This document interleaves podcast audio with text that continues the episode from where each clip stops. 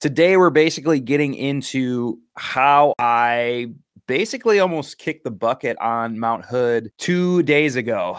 So I was climbing it, and something kind of happened that was not, well, was not prepared for. And just gonna kind of kind of go through how it's really been affecting me. I also want to get in before I actually get into that main story is some other stories of close calls that I've also had. And then the lessons I've learned from those as well.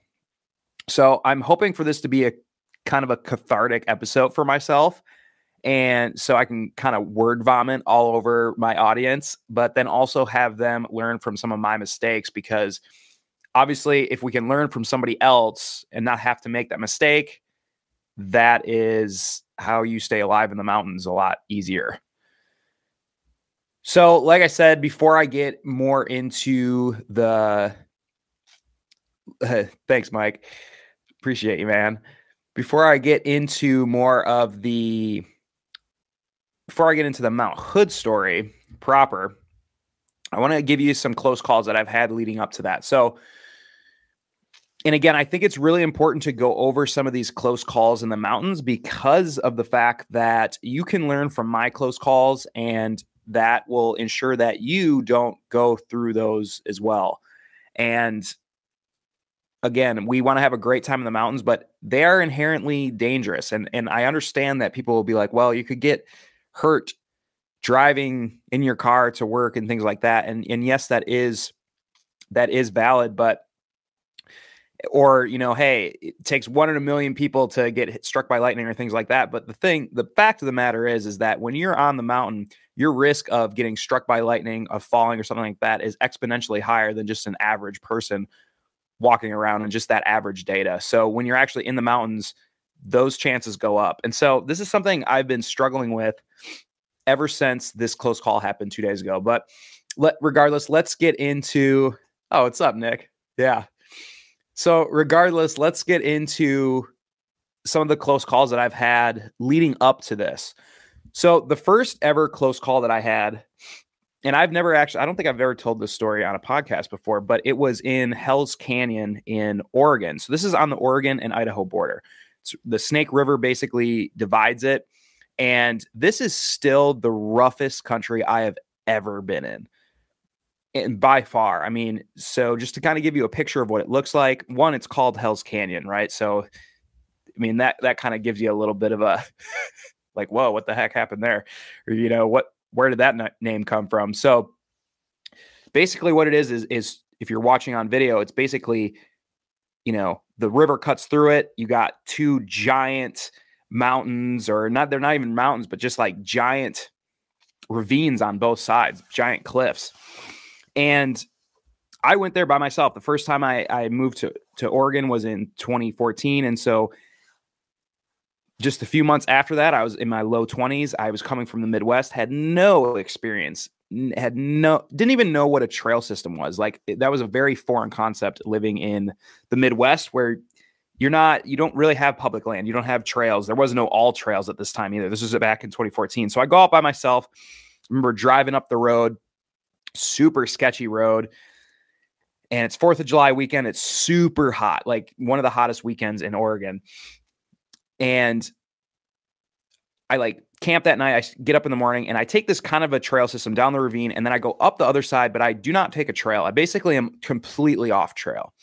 And I go up the side of this giant cliff. I cross the river. I go up the side of this giant cliff and I'm putzing around at the top there. And the whole reason I was there was because like I was trying to, I guess, scout elk was was the reason I was there. And and so like I'm I'm bit bopping around this ridge, and I come, and, and like the day kind of goes on, I'm getting hot, whatever, and I start to try to pick my way back down the ridge to back get back to my camp, and this is where things kind of took a turn for the worst.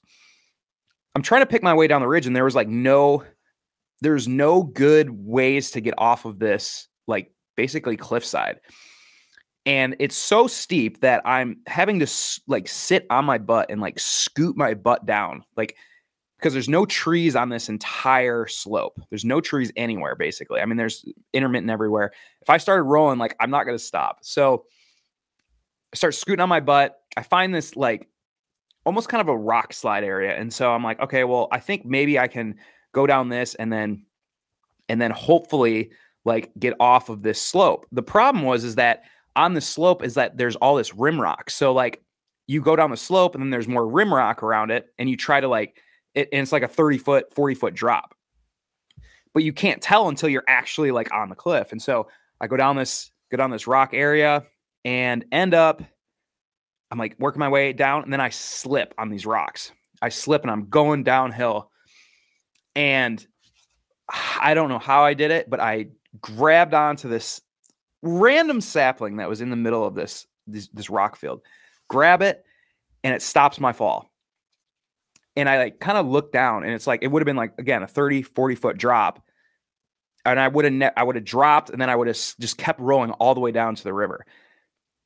Extremely scary. So somehow I I stopped, I haul myself out, I get up, I'm really wigged out. I find a way down the ravine somehow, again, scooting on my butt because it's that's that steep. I cross the river. I'm extremely like wow, like I I could have died if that if that tree wasn't there. But now my next problem was that it was so hot that I started cramping up and didn't I wasn't versed in electrolytes at that point, didn't understand salt and I started cramping and all of a sudden like I can't walk. So I'm crawling up the trail, literally like crawling up the trail. And I try to eat all the salty foods that I can because I remembered that oh, I think I think you need salt. Crawling up the trail and somehow I find like two like sticks and I use them kind of as crutches. Eventually get my way up to the rig and am extremely disturbed at this point. And you know that was kind of the first foray into like wow coming from the midwest to the west this is totally different this is like a totally different terrain this is like totally different um, environment and and something that I wasn't necessarily ready for. And I think that's a lesson that people need to learn, especially if they're coming from back east. And I know Nick is in this is in this chat, like he's from Wisconsin as well.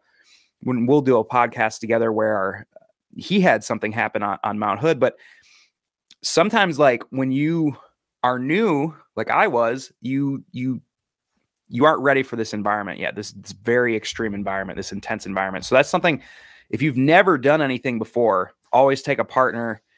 Do not go solo like I did and progressively increase the difficulty. Again, I didn't really understand what I was doing at that point, and I think that is the most dangerous spot to be in.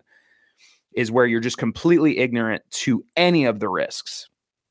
The second most dangerous thing, though, is what happened to me on Mount Hood, which again, I'll get into after I go through a couple other instances of close calls. But the second one would be overconfidence. So my second close call would have been on Mount McLaughlin, and this was in January of 2021. I, I tried to search my brain for any kind of close calls between between 2014 and 2021, and there has to be. I just none of them stick out in my head. But the next one that that kind of sticks out in my head is Mount McLaughlin, and this is something again when you research these mountains and things, a lot of times these terms will be thrown around that it'll be non-technical. And I think that's a dangerous term to to read because it's non-technical depending on conditions. Mount Hood can be technical depending on if you have bad conditions. There was people up there the other day that were using two like two actual ice tools. I had two ice axes as well, but they actually had ice tools climbing in the pearly gates two couple months, you know, in May, that probably wouldn't be the case because of the conditions. The conditions are going to be better. But if the conditions are bad, a, a non-technical mountain can get technical qu- quite fast, or if you get off route, which is what happened to me. So I started getting into the mountaineering thing, and again was by myself, and looked up Mount McLaughlin, wanted to summit it. I drive all the way to Southern Oregon, hike through the woods, get up there, and reading that I was non technical, I thought I'd be good with just regular boots, not even mountaineering boots, regular boots, universal crampons, and one ice axe. So I go up there, I get off route. I have to cross the face of the the big slope. And the problem with this was is that it was January, so it was complete ice. Like I would pound my ice axe into it, and it would just be like it would like bounce off. It was like bing, bing. So like good luck self-arresting and that type of thing, right?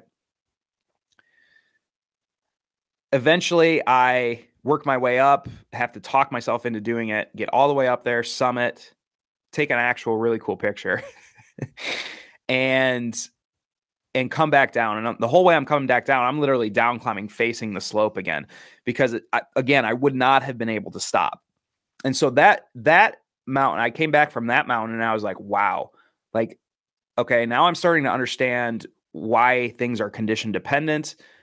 Also, the fact that you can't really rely on reviews because other people's risk tolerances are different than yours, and you have to know like when the months that they climbed it are, because again, conditions can be so different. So ever ever since that mountain, I got I was like I am always going to go with a partner. Because one, I was extremely scared out there by myself. Two, like you would have two brains working on, okay, what's the best route here?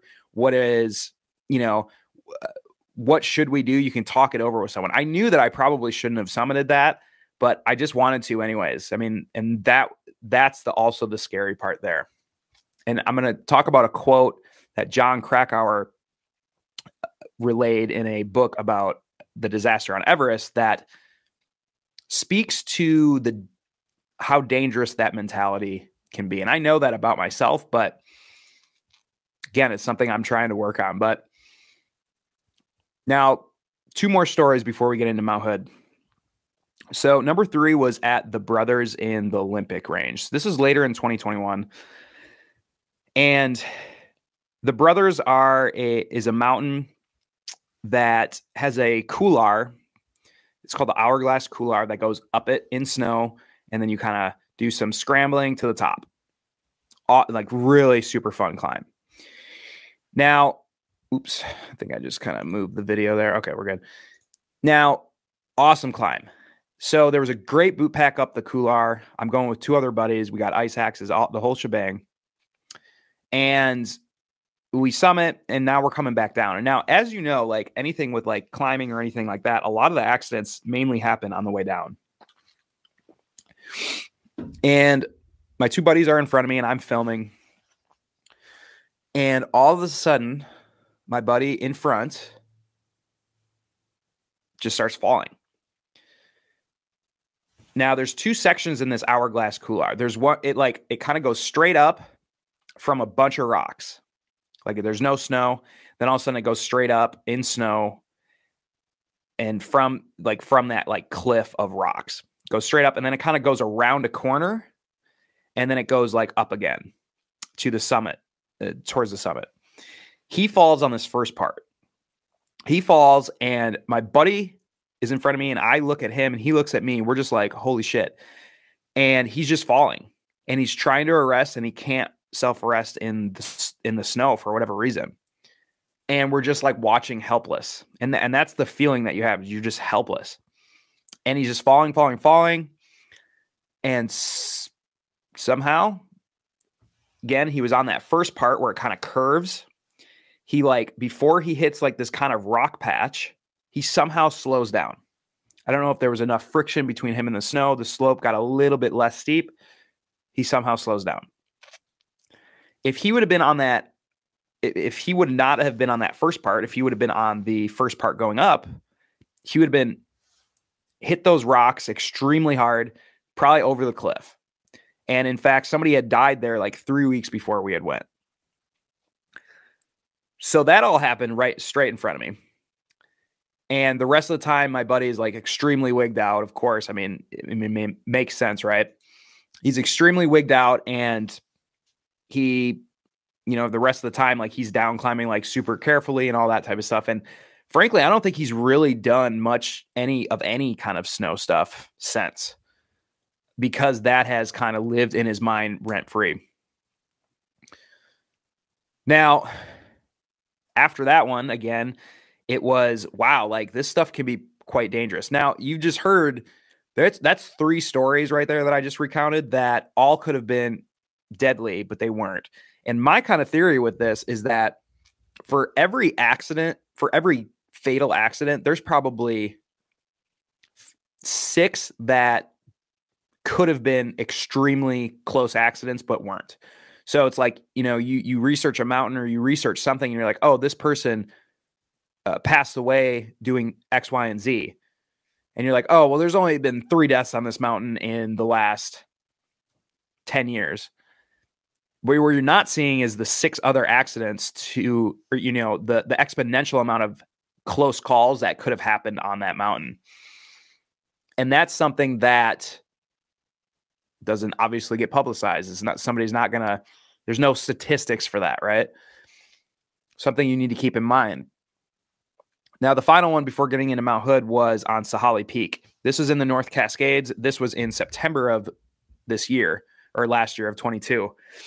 And this was scary because we were going up this glacier. And typically with this glacier, you it's it's it was kind of a steep glacier.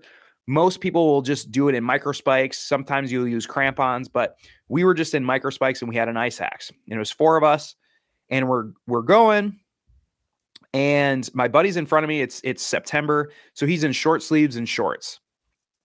And super like athletic guy, right? Which I want to leave a note here. One thing that I want to bring up about after the Mount Hood So he's a super experienced guy, and he was directly in front of me. It's probably 20 feet in front of me. We're literally just talking. He had just given his glasses off of his. Uh, he gave some extra glasses to my buddy, and we're going across the slope. And all of a sudden, next thing I know, he's sliding down the he's sliding down the glacier, and it's completely pure ice. This this glacier again, like very hard to kick steps in. It's like earlier in the day, so like the snow isn't soft and he's sliding down the, the mountain and he's trying to self arrest and he can't self arrest. And you know why he can't self arrest? It's because, well, number one, it was icy, but number two, he didn't have any gloves on. He didn't have any gloves on. He had short sleeves and he had no no pants on. So what's happening? His fingers, his hands, everything's getting battered. And scraped and like a meat grinder basically because he's trying to arrest and there's so much friction and his it's all abrading his hands like he can't he can't hold on to the ice axe anymore so he tries to do it i'm yelling to maybe try to kick his feet in or something which is you know typically something you're not really supposed to do unless you start growing getting a lot slower but like there was nothing he could do now there's these these crevasses kind of at the end of where he's falling into like these little mini crevasses. And I don't know how deep they are. I'm looking at them. I'm like, dude, like he's heading straight for them. Again, I'm with my same buddy that just saw my other guy fall at the brothers the year prior. We're watching this happen again. And he does not stop himself. He gets down to like where these like little mini crevasses are. And thankfully they like were shallow and he basically just like stops there. So he works his way back up to us and he's like kind of in shock and he's got his hands are just they're covered in blood. I, I, have a video of this. I'll actually leave a link of it. I have video of this this of what his hands look like. His knees are scraped and bloody. His arms, his elbows, everything's just blood so like we try to wrap him up and like tape him up and we're giving him like ibuprofen and stuff and he's like kind of like in this weird like shock i don't know mindset at this point and we haven't even gone to the hardest part of the climb yet i mean the climb to the summit block was the hardest part i mean it's kind of some fourth class with like some fifth possibly mixed in there and somehow he like rallies and gets to the top we basically he basically looks like a burn victim at this point because we have like him covered in gauze and stuff like that, and he just he sends it. So that was Sahale.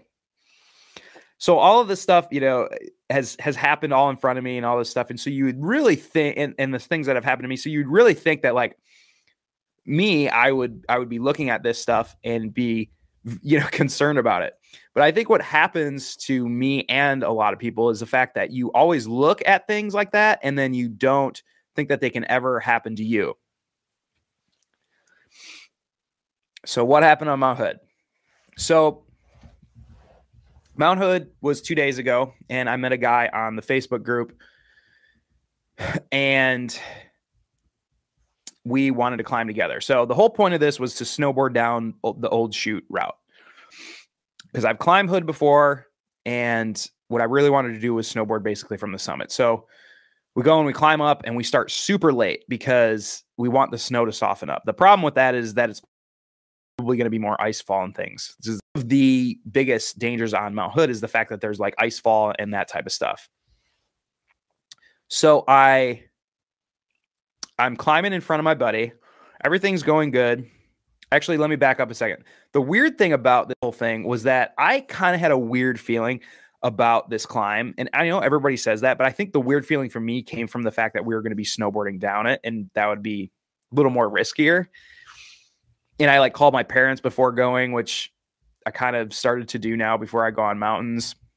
And then I also like told my partner that I do the outdoor creator course with. And I was like, oh yeah, I was like, yeah, if I die, like you can have the course and you could do this video or whatever. And you know, I was like joking and stuff like that, but it was really weird because I've never made that joke before anyway, we're going up there, and the the thing with Mount Hood is that there's no fall zones. So there's these things called fumaroles. And essentially, what a fumarole is, to my understanding, is that, and there's two on each side. So there's the hogsback that separates the two main routes, which is up the pearly gates on climbers right or up old chute, which is climbers left. At the bottom of each one of those, there's like these big fumaroles. Now, we went up Old Chute because, again, conditions were not that good for going up the pearly gates. That's where people were like using ice tools and and things like that. And we start going up there, and the problem is if you fall here, you're going to be fall. Your direct fall line is the fumarole, and I'm taking videos of this fumarole before I am ascending on this climb, and the thing looks nasty. It's it's essentially like this vent that everything will just fall into and like I don't know, like I know people have fallen into these things before and I don't think that they I mean, there's deaths all the time on Mount Hood, right? And a lot of them come from falling into these things. And I don't know what happened. I don't know if they're unable to retrieve you. I don't know if you get burnt up. I don't know, but it looks is basically just like a hole that's like steam is coming out of right in the fall line. And I mean, I don't know how far down it goes. So we're climbing above that, and we're about three fourths from the summit ridge, which is like we're almost done with the climb. There's a bunch of people, though, climbing down. And I'm sitting there and I have two, both my ice axes in in the snow. My buddy's behind me, we're climbing with this other girl. We're just waiting our turn unfortunately, I'm in the direct fall firing line of this other chute that nobody was in. So I thought I was good, but there was like rime ice sticking to the rocks on that. So as the day, was heating up, there would be occasional rock fall. Well, there was, wasn't a big deal at the time, but all of a sudden, I'm sitting there and two giant pieces just kind of release off of the rime ice above me. And I'm seeing these two giant pieces come hurtling towards me. And my first thought is that these pieces are too big to absorb and that I need to get out of the way. It's typically probably what you should do is like just stick your ice axes there and eat the ice with your helmet. That's why you have your helmet. That's why it's padded on the top. I wasn't, I don't know. They, they were just, they seemed very big, bigger than the usual pieces. So I try to get out of the way. So I try to go left. However, in the process of trying to get out of the way of this ice and going left, I completely let go of both of my ice axes. Look, the number one thing to not do, the number one thing that you have control over. I let go of my ice axes. I shift left. I get out of the way of the ice. However, now I have another problem which is now I'm sliding down the slope of this no fall line, 45, 50 degree angle of snow. I'm falling down the no fall line, going to end up in that fumarole. So I'm starting to gather more speed and I I remember looking up my one ice axe is still in the snow where I was, just just sitting there. Obviously I can't reach as I'm accelerating down. And my other one is going down the slope. And people are like screaming below me and I'm thinking, "Holy shit." Like I mean, you really aren't thinking much in that situation. I don't know, like you're very like aware of what's going on, but also aware of like your your first next instinct is like, how am I going to stop? So the only thing that I could think of doing was kick my feet in. And again, typically when you're self-arresting, like you don't really want to do that type of stuff because of the fact that it can flip you, it can flip you, right? But I figured that I was still like I wasn't accelerating as fast as I like I was accelerating slow enough that maybe this could work and I just like kicked my feet in with my crampons. And eventually I stopped. I probably slid 25 feet. And if I would have kept accelerating, that wouldn't have worked. Like I, I would have just flipped over. Now, the only thing that really saved me was the fact that the snow was soft. Snow was extremely soft. If this would have happened when I was the first time I ever climbed Hood, where it was like we climbed up Old Chute and there was rock fall. Same thing happened to me. I got smacked with rock fall. My GoPro like almost fell off my head. But and the same thing happened. I like let go of my ice axe, but I stayed into the slope. But if that would have happened on that time, I would have been gone. I would have been in the fumarole, burnt up. I don't even know what the heck happens to people. So, only thing that saved me was the fact that of the, it was the conditions. That was what saved me. It was the soft snow and then just thinking to kick my crampons in. Now, I'm sitting in the middle of the slope and there's more ice fall coming down. And somehow my my ice, my second ice axe, it was sliding like perpendicular to the slope, right? And it's like, oh, I'm never going to see that again. Somehow it self arrests itself and it stands straight up like that. And it's like right directly above my buddy that's following behind me. So I go, so I'm standing there on the slope. Ice is still coming down. I have no ice axes. And I'm like I go to my buddy, I'm like, dude, grab that ice axe now and like get it up to me. And so he like grabs it and he's like a little bit lower than me. So he's like trying, you know, huff and puff, try to get up there. Gets me my ice axe. I boom, boom, boom. I get up to my second one and then I get way left and I get under like this kind of more protected layer of of rime, I guess, if you could call it protection, so we could get up into the old chute. So eventually get up old chute summit and i'm pretty rocked by this whole thing. I mean i am very i couldn't really enjoy the summit. It was very like i felt like i just escaped well i did. I just kind of escaped death. And we end up down climbing we put our snowboard on about at the area where i fell and eventually we snowboard around the fumarole which was kind of scary and then snowboard back down to the car okay cool. Now, what are the things that I learned, or what are the things I'm thinking about right now? Well, here's the first thing I had a wrist sling. I had a wrist sling on my ice axe that was supposed to be attached to my wrist so that if something happened where I lost control of an ice axe, it would not speed down the mountain and I would still have it. I had the wrist sling, but you know where it was? It was wrapped around my ice axe. It was not around my wrist. And why was that? Is because I was too overconfident in what I was doing for the climb. That goes back to the overconfidence thing of you have kind of two things that'll kill you in the in the mountains, ignorance and overconfidence, I think. And I was simply overconfident, didn't think I needed the wrist sling for whatever reason. And that could have proved that single thing could have proved to be deadly. Now the other thing is, and then I talked to this, I talked to the mountain guide about this, my mountain guide buddy, is his greatest fear in the mountains is like rock fall. And so like its brother, its sister is ice fall. These are things that you necessarily can't control. You can try to get into good positions where you can lessen the chances of it happening, but like it kind of just will happen. And where I was in position of where I was on the mountain, it was in a really stupid position. I thought it was good because I was out of the fall line of all the climbers coming down the one chute, but I was still like not in a very protected spot because there was other chutes, nobody was coming down them, but I thought I would have been good because there was not much ice really coming down that. But I just, I still, I wasn't in like the most protected area I could have been in. And the other really weird thing about this whole situation was the fact that I had texted my buddy a few weeks prior when I, I had met him on Mount Hood and he, I realized I had noticed that he had these two like basically bungee cords off of his harness that attached to his ice axes that he was using. And I, and I asked him about what it was. And it was this black diamond thing. I looked it up and it was like 60, 80 bucks or something. This was a few weeks before I climbed. And I was like, nah, I was like, ah, I don't really need that. I don't really want to spend the money. Again, this would have been something to attach to your ice axes so they don't fall out of your reach. Again, if I would have had that, I would have been using that and probably wouldn't have been a problem. I probably would have been able to self arrest.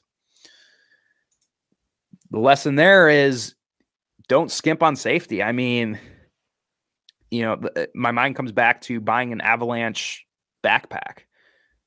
They're expensive, they weigh a lot, but you see a lot of these people surviving avalanches because they had this backpack. Again, you see a lot of avalanche victims every single year. How many had close calls? How many of those had close calls? How many of those were rescued because they were with someone or the fact that they had a, airbag or something like that? So, when is pushing the envelope too much? And that's kind of been the theme that I've been struggling with because for me, the thing that I, love the mountains because I just I genuinely love being outdoors. Like eh, I mean, obviously, if you watch myself, like I love being outdoors. I, I feel weird if I'm not. But the second thing I love the mountains for is the fact that it I can push myself. I can be uncomfortable. I always come back feeling more grateful because of whatever I went through, whether being deprived of something like on a backpacking trip or just being more grateful because I or having more confidence because I climbed something that was really challenging, something like that. But I can see that becoming a problem because the more that I progress, the harder the challenges I'm going to be seeking, meaning likely they're going to be more risky. And that kind of leads me into the quote by that by Jon Krakauer. And I'm just going to kind of read this line by line here. But this really hit me. And it and it said so Jon Krakauer is a, a famous author and he wrote, I believe it was called Into Thin Air, which is about that 1998, I believe, Everest disaster where a bunch of people ended up passing away on that on that mountain because of a storm that came in. People essentially people were at the top they were too tired to get down. They got stuck in a storm and all that kind of stuff. But what he said, what he writes is he said, unfortunately, the sort of so let me rephrase. Unfortunately, the sort of individual who is programmed to ignore personal distress and keep pushing to the top is frequently programmed to disregard signs of grave and imminent danger as well. This forms the nub of a dilemma that every Everest climber eventually comes up against. In order to succeed, you must be exceedingly driven. But if you're too driven, you'll likely die. Above 26,000 feet, moreover, the line between appropriate, appropriate zeal and reckless summit fever becomes grievous, grievously thin. Thus, the slopes of Everest are littered with corpses. So, that is the mentality that I know is very accurate about myself that also um, that also concerns me, I guess. So, yeah, it's been something that's been on my mind the last few days that I uh, got off the mountain. And so I've just been doing, like I did a ski tour yesterday by myself, just kind of letting it work around in my mind and think about things. And really, I think what you ask yourself at the end of all this is like, why was, why did this not happen? You know, I could have been easily a statistic that was, oh, another another climber dies on Mount Hood. And I think we always chalk that up to, oh, they weren't experienced. They didn't have this or they didn't have that, which a lot of times can be true. But the thing that's really disturbing is like when you see experienced people pass away also in the mountains. And then you're like, oh, like they even had training, they knew what they were doing, and it's still like something happened to them. And that's, I think, more of the disturbing part because obviously anybody passing away is disturbing. What I'm saying is that having like I'm a big proponent of training for the mountains, of being fit, of being knowledgeable about doing all this stuff. But even then, even then, you can have an accident, you can have a lapse in judgment, or something unlucky can happen, and you are inside of a fumarole on Mount Hood. So, yeah, so what I'm going to do with kind of this series, I think going forward, is I have a few people lined up that I want to talk to about this. I want to talk to my buddy Nick, who had an accident himself on Mount Hood and you know had to make that call to 911 and to get support to get help to get off of the mountain the other killer in mount hood is like being inside of a ping pong ball when the clouds come and not knowing where you're at like can't tell up from down we talk so we'll talk about that rescue and then i want to talk about talk to my mountain guide buddy Josh about some of the things that have happened to him. I know he's encountered some rock fall where him and his wife were on a ledge. So, you know, it's stuff like that that happens. Now, I don't think that like for in terms of like backpacking and things, like through hiking, I don't think it's it's as like this stuff will come up, but I think it's almost more of once you start getting into that mountaineering, that rock climbing stuff, which is something that things that I find alluring for whatever reason, you start to see the risk level increase. So I don't want anybody to be scared off like backpacking and things like that with this, but when you start to make that progression, if you start to make that progression of combining your backpacking skills with climbing or anything like that, which is what I like to do, these are going to be lessons that you want to hear so you don't make them yourself. So, if this made you think, if this is going to help you in the future, please like this video, please subscribe to the channel. And if you're listening to this on Spotify, because I also will be uploading this to my Peanut Butter and Mountains podcast, just tap uh, if you could just tap the little review button at the top give me the give me the five stars if you could if you think it's worth it and follow on there for every time that I upload. So that is that is about the end of the live. I'll kind of look look in at the old chat here. We got Mike says loves what you're doing. Thanks for the inspiration. Appreciate you, Mike. You're the man. Nick Larson, glad you're okay, my dude. Nick is Nick is a great guy. And this is going to be a guy that I have on my podcast and again, talking about what happened to him on Mount Hood. Awesome snowboarder too. I mean, we were we were just hanging out in Mount Bachelor. He got me in there for free because he knows everybody there, and it was freaking awesome. I haven't rode a resort for forever, and he was just ripping. Great guy. And we have unedited lens. Glad you're still here. Thank you, man. Thanks for sharing your thoughts and wisdom from your experiences. Well, I appreciate everybody for yeah, listening and hopefully everybody kind of can take away something from this. And I think like the number one thing again is that you can't you have to take the totality of of your experience level, the conditions, and just bad luck. I mean, these are the things these are killers. And then also like being ignorant and overconfident. So that's kind of like what I would leave people with. But yeah, so I appreciate everybody hanging out with me today. If you have any other requests for maybe a live or something like that or, or, or a podcast, please let me know down in the comments and have a killer Sunday. I'm still glad to be with you guys and I'm still glad to be making content. we'll talk to you later.